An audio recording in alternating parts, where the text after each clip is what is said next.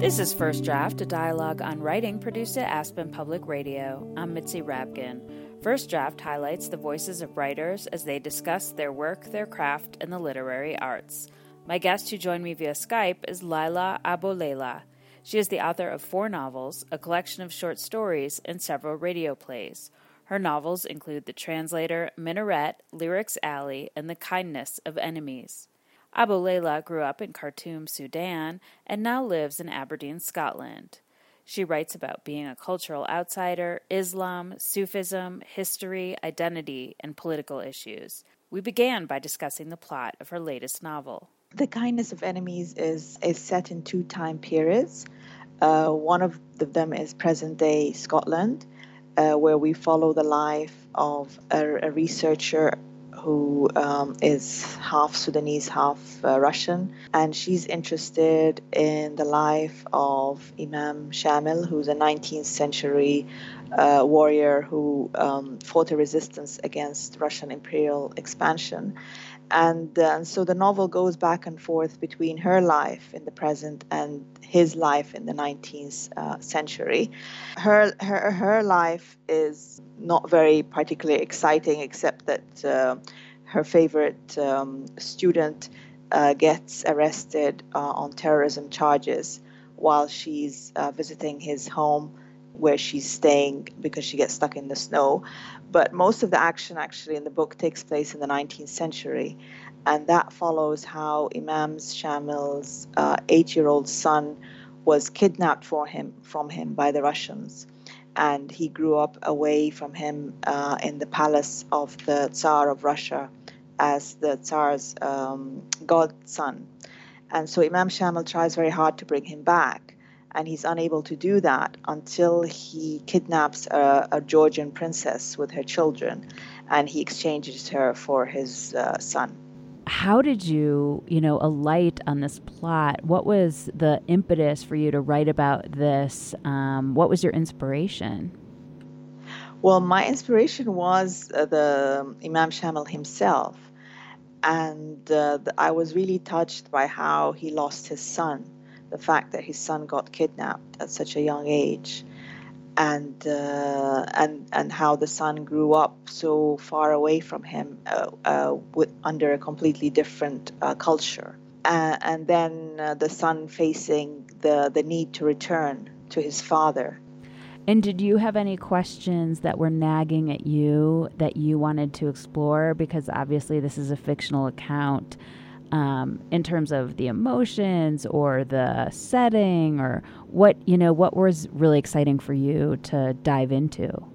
Well it was the sense of of being torn away from you know your where you grew up and and also the the, the father's feeling that that his son is being brought up differently than him and and and how he's kind of lost him physically not only physically but also uh, emotionally and uh, spiritually, and and that kind of uh, touched a nerve with me because, of course, I I left Sudan when I was in my 20s, and I and I moved to Scotland, and uh, it was a big big move for for me, and and I, I kind of never got over it in a way, and a lot of my writing explores this idea of, of, of moving from one place to another and one culture to another and, and, and still having a sense of being of belonging to both uh, places.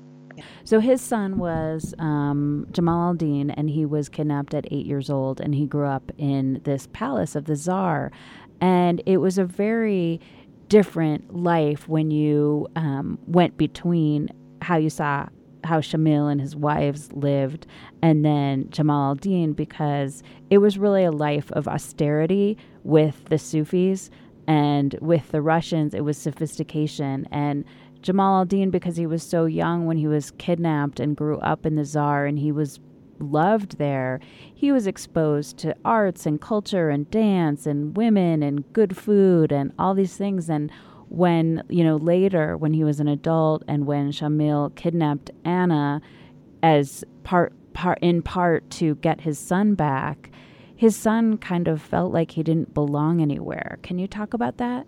Yeah, his son didn't feel like he belonged anywhere. It's a sharp, sharp contrast. I mean, uh, Shamil and his family live up in the mountains. It's very austere. It's all the, even the houses are made of stone. Uh, they don't have furniture. They just sit on the ground. The food is very basic. You know, there's no such thing as entertainment. And basically, his son, his son Jamal ad-Din, was growing up in a world which um, I I used um, Anna Karenina, Tolstoy's novel, to, re- to research it because that was the same time period. So uh, it's a huge uh, difference. You know, there's, as you say, there's balls, there's, you know, it's a, really a life of grandeur. And he was an officer in the Russian army uh, Jamaluddin, and and he was uh, you know the godson of the of the Tsar. So there was a lot of uh, he lived a life of, of privileges, and there was the horse racing, and there was the ice skating, and there was the, you know the operas, and so um, all these things. Uh, were very much in uh, in sharp contrast to, to the life he had he had grown up with. You're listening to First Draft, a dialogue on writing produced at Aspen Public Radio. I'm Mitzi Rapkin. My guest who joined me via Skype is Leila Aboulela, author of The Kindness of Enemies. So, you also had another example of a similar situation where um, you have a foreigner in this land, and that's with Anna. So, as the war went on and it's all about land and territory and who's going to get, you know, what for their people, um, when Shamil was sort of at wit's end with trying to get his son back and and needing some advantages in the war against the Russians, he kid- kidnaps Anna in Georgia and brings her back to where he lives. And she's there for, I think, nine months. Yeah. When she's there, he does try to treat her nicely, tries to treat her as he does his other wives. Can you talk about her role in this book and her experience there? She's a quite a main character uh, for me. Her journey is very traumatic, you know, being kidnapped from her home. She's carrying a little, she's carrying a baby, and she's got her son with her, and then they're driven up the mountains and uh, that is quite horrific. And it was very vivid for me this journey up the mountain, and I hope it came out. It, it reads as, as vividly as, as it is. It was in my head, you know. And then when she gets up to, to the mountains, she's told that she's not, you know, the, the usual prisoner of war. Instead, she's going to be housed with Imam, in Imam Shamil's own personal um, you know compound with his wives. You know one of them doesn't like her but one but the other two do. And so she has you know different relationships with with the different uh, women. And quite a lot of part of the book is that is her kind of bonding with these women whom she would never have met usually in her social circumstances, you know, and the fact that they do become uh, friendly uh, towards each other and they do learn uh, from from each other, so that you know uh, she's a changed person after this um, experience. And were you brought up Muslim? I was brought up a Muslim, and I'm a practicing Muslim myself. And I always try, you know, in my writing to um, to bring Islam into the writing that I'm writing because um, I'm very conscious um, when I'm reading. I mean, I love uh, English uh, literature, and uh, and and when I when I read English literature, I'm aware very much that it is very much influenced by Christianity. So um, so as you know, as an African and as a I'm a, you know, other, you know, African writers have spoken of, of how they, they grow up as children reading books from the West and they, they feel the cultural differences, how, you know, the, the, the characters are eating strawberries, for example, and, and you as a child growing up in Africa, you have no idea what a strawberry is. Uh, so I, I feel that way as well. But then in addition, I've also been very conscious of um, of how Christianity is pervasive in English literature. Huge, huge differences. You know, growing up as a as a Muslim, one uh, for example, one of my favorite novels is Jane Eyre, and uh, and of course in, in, in Jane Eyre the the um, the the, the problem or the, the um, you know the, the, the obstacle between um, Mr. Rochester and Jane getting married is the fact that Mr. Rochester is secretly married uh, to them to Bertha, you know, the the mad woman in, in the attic, and uh, he can't get a divorce from her, and so. Of course, as a reader, I, I'm I'm totally you know behind Jane, and I'm totally um, uh, you know, immersed in her conflict, but also a part of me as a Muslim, I think, well, why can't he? He can, under under, for example, Sharia law, he could very well divorce uh, Bertha and marry Jane, or he could marry both of them uh, at the same at the same time. So you, you you then can't help your your brain can't help thinking that as you are reading, if I'm reading Jane Austen, for example, I'm conscious that the laws of inheritance are very different in Muslim Sharia law, which gives women the right of inheritance. So a lot of the plots in, in Jane Austen's novels, um, you know, revolve around the fact that these daughters don't inherit their father, or that or that um, uh, or that the inheritance isn't divided equally between uh, the different sons, like the firstborn son gets a, a, bigger share of inheritance. And in Islam, all the, the you know the, all the sons get um, an equal share, and all and the daughters get um, an, an, an, equal share as well. So uh, and the wife, uh, you know, gets um, uh, gets a share as well. So um, you know that's how I see that's how I see um, uh, um, English English literature. And so when I'm when I write my, when I'm writing myself, I, I bring in you know this this culture, my own culture in, into it, and I'm I'm very conscious of, of, of doing that.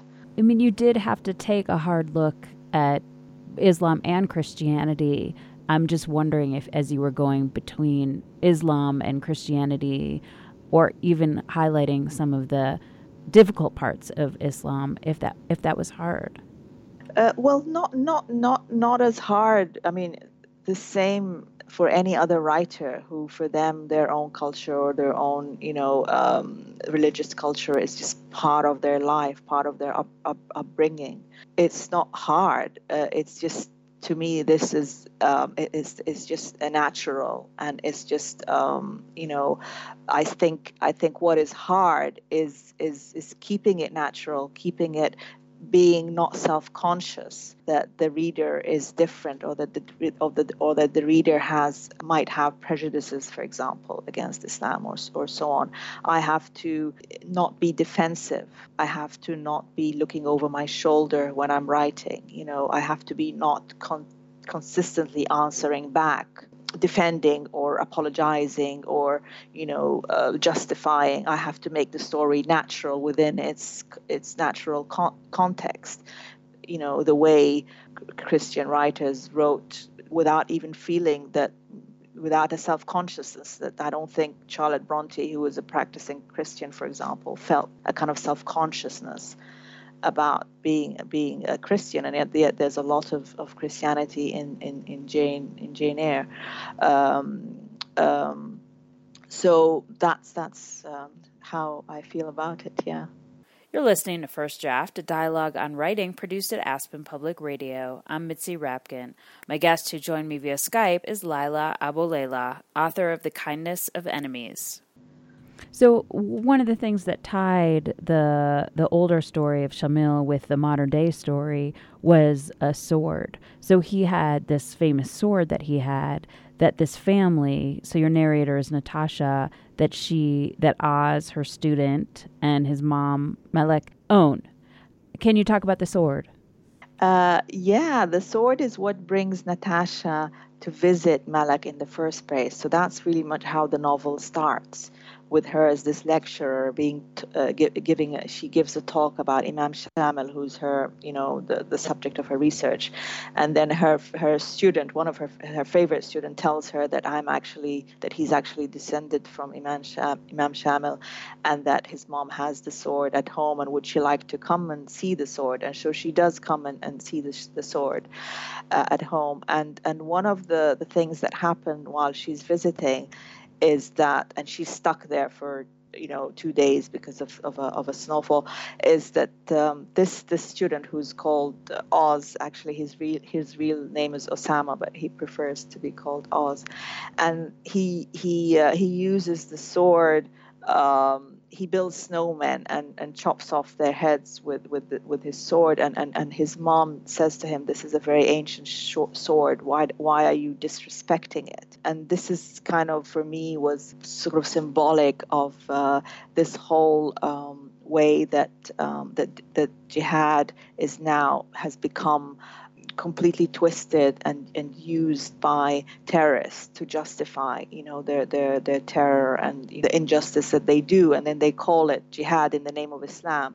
But actually, the, the jihad, the real the jihad, was the kind that was practiced by Imam Shamil in the sense that it was in self-defense, that it had rules, that it did, that it, didn't, you know, um, it wasn't targeting civilians it wasn't wasn't about destruction it was about it was about defense. And it also uh, at the end of his life uh, after imam shamil after practicing jihad and fighting the russians for, for many many years he surrendered. He didn't blow himself up he didn't commit suicide. He surrendered to the russians. He he handed in his sword. He he was um, taken to exile. He lived in exile in moscow and and when he came into contact with Russian culture, he he was admiring of, of, of the Russians. You know, he he he admired their compassion. He admired the technology that they had. He admired you know Russian culture. He was able to make his um, his his peace with with his enemies you know so so real real jihad has um, uh, you know it, like you know war, war like you know modern warfare has you know guidelines and has restraints and has res- restrictions. And it, it, it has an end as well. It, it can it ends in it in, in peace. There can be peace. There can be uh, reconciliation. But what we see nowadays now with with the terrorism that it doesn't it doesn't have an end. And, it, and it's it's it's it's it's you know it's it's vindictive. It's you know it just goes on and on. And and it involves the the, the suicide bombing, which is completely alien to Islam and just has no, is no, it's not based on on on, on Islamic teaching at all. As we learn more about the story of Oz and Natasha, it turns out that Oz was doing some research about the sword and downloaded some Al Qaeda book and so he was arrested um, and held in jail for a few weeks and being interrogated to see if he was a terrorist. And eventually he was let out. And I'm just wondering if you could talk about his character and what happened to him.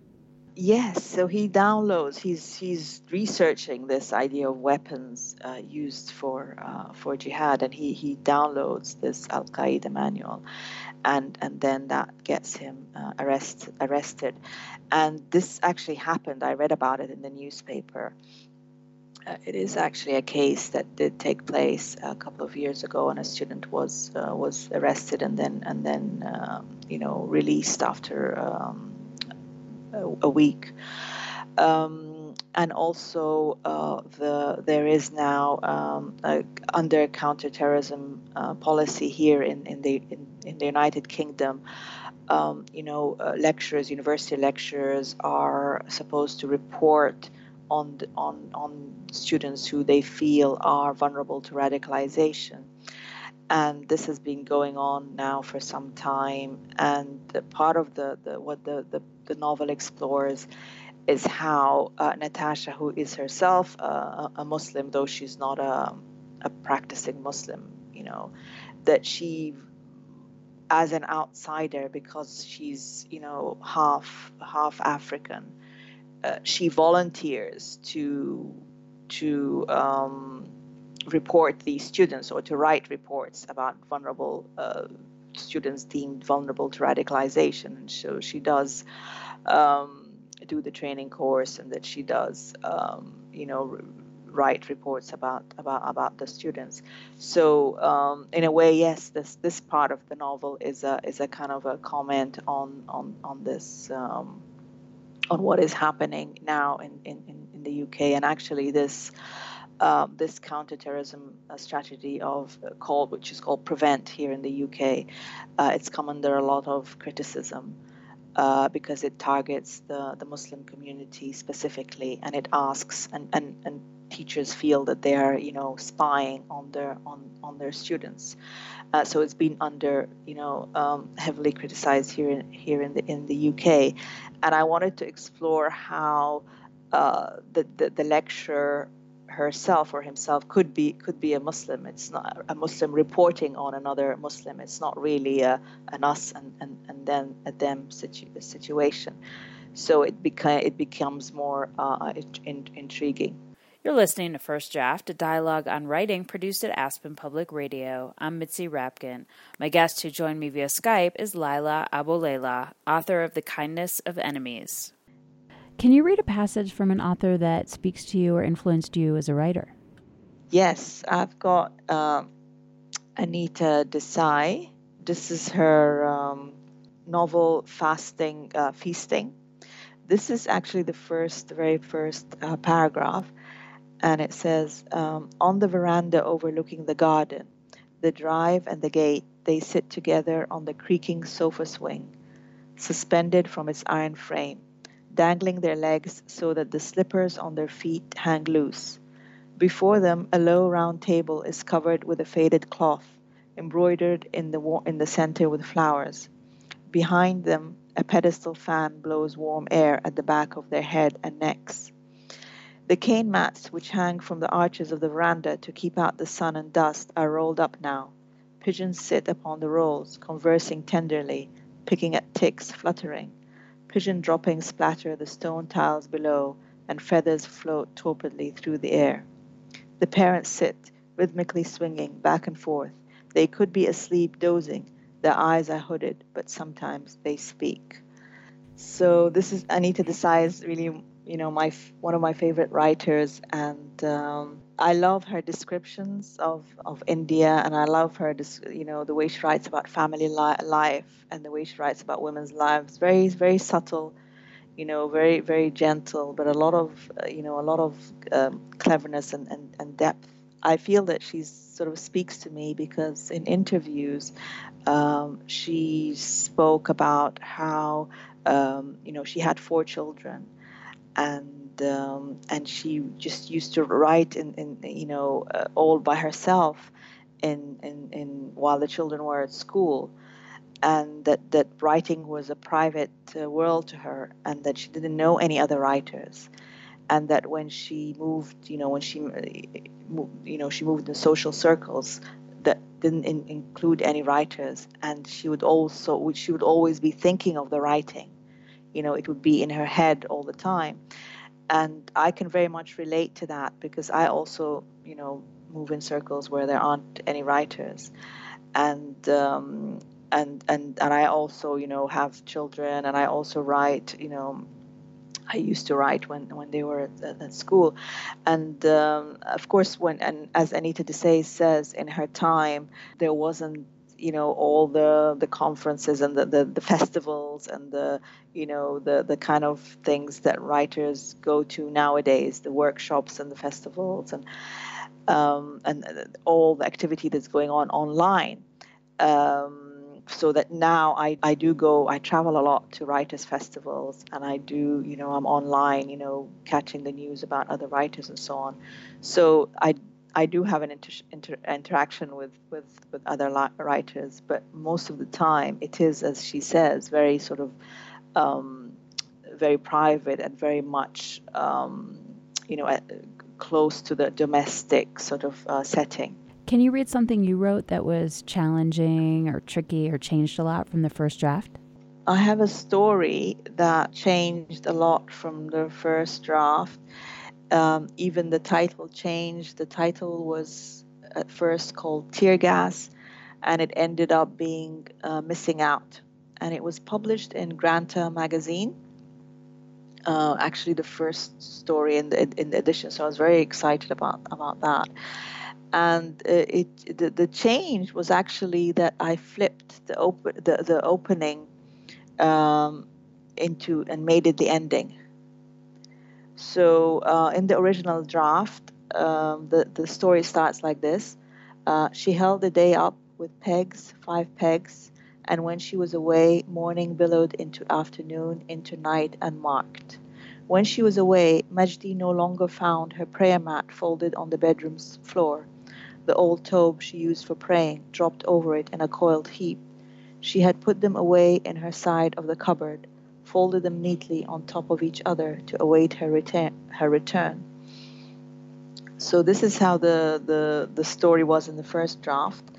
And then um, after a couple of pages, uh, no, actually, actually, one, after three pages, um, there is a paragraph, and then uh, the third sentence in that paragraph became the first, became the beginning of the story as it was published. So um, the paragraph in the original uh, first draft read, "A bruised ego did not suit Majdi." Uh, instead of humbling him, it made him sour, made him anxious. In his first term in London, he wrote letters home announcing that he would not make it, threatening that he would give up and return. And so this, when I, when I read over the first draft, I felt that there was suddenly a lot of energy in that sentence, and so I, that became the first, uh, that, that became the beginning of um, um, the story as it was published. So the final draft starts off with In his first term at college in London, Majdi wrote letters home announcing that he would not make it, threatening that he would give up and return. To call him on the phone, his mother made several trips to the Central Post Office in Khartoum, and so on.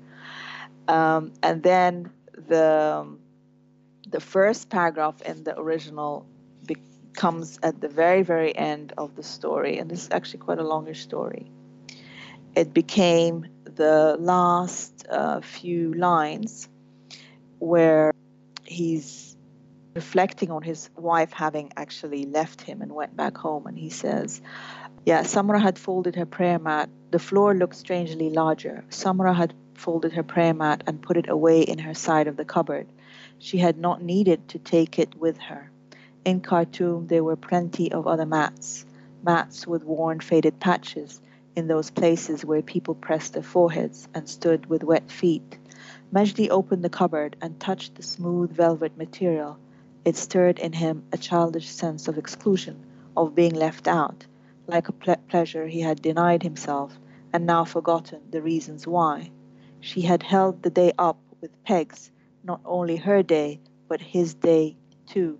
Five pegs, and now morning billowed into afternoon, into night unmarked. Where do you write? I write in my in my study. I have a I have a study um, in, in in our house, and um, it's facing the north, so that's good because um, it means that in, um, summer there isn't too much light because uh, sometimes too much sunshine you know gives me headaches and things. So this room is quite dark, and uh, and also it's um, it's quite small, so it's easy to keep warm in the winter. So it it works very nicely winter and summer.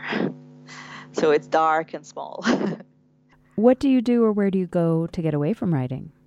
I go to the gym because I had a lot of strain on my shoulders and neck from the from the computer um, many many years ago and uh, it was really it panicked me because I couldn't. Uh, there was a time when I couldn't type at all, and so I I I got into this idea of fitness and keeping fit, and so I I go to the gym uh, four times a week now. Who do you show your work to first to get feedback? I show it to to my husband. He's my he he's my first reader, and he gives me back uh, good feedback and uh, and also because we we grew up in the same we grew up in in, in Sudan in the same neighborhood. Uh, he also jogs my memories sometimes when uh, you know I'm writing about something and he remembers it and, and he says and then also this that and the other and, and, and so that helps me uh, with my writing. How have you dealt with rejection? Ah, that's very very hard. I think it's hard. Um, it doesn't get easier. Um, I think I deal with it by um, reminding myself that it's not personal. And what is your favorite word? My favorite word is inevitable. And, and I like fiction because of that, because it shows that so strongly how uh, things, uh, you know, everything you see, um, it, it just, it's not just random. It's actually there's a lot behind it and, it, and, and that has built up to this particular moment uh, a lot of past that has built up to this particular uh, moment. And so how it is if you're if you're in the know and if you know how things are going then things will make sense to you and that you will feel that they are inevitable You've been listening to First Draft, a dialogue on writing produced at Aspen Public Radio. My guest who joined me via Skype was Leila Aboulela, author of The Kindness of Enemies.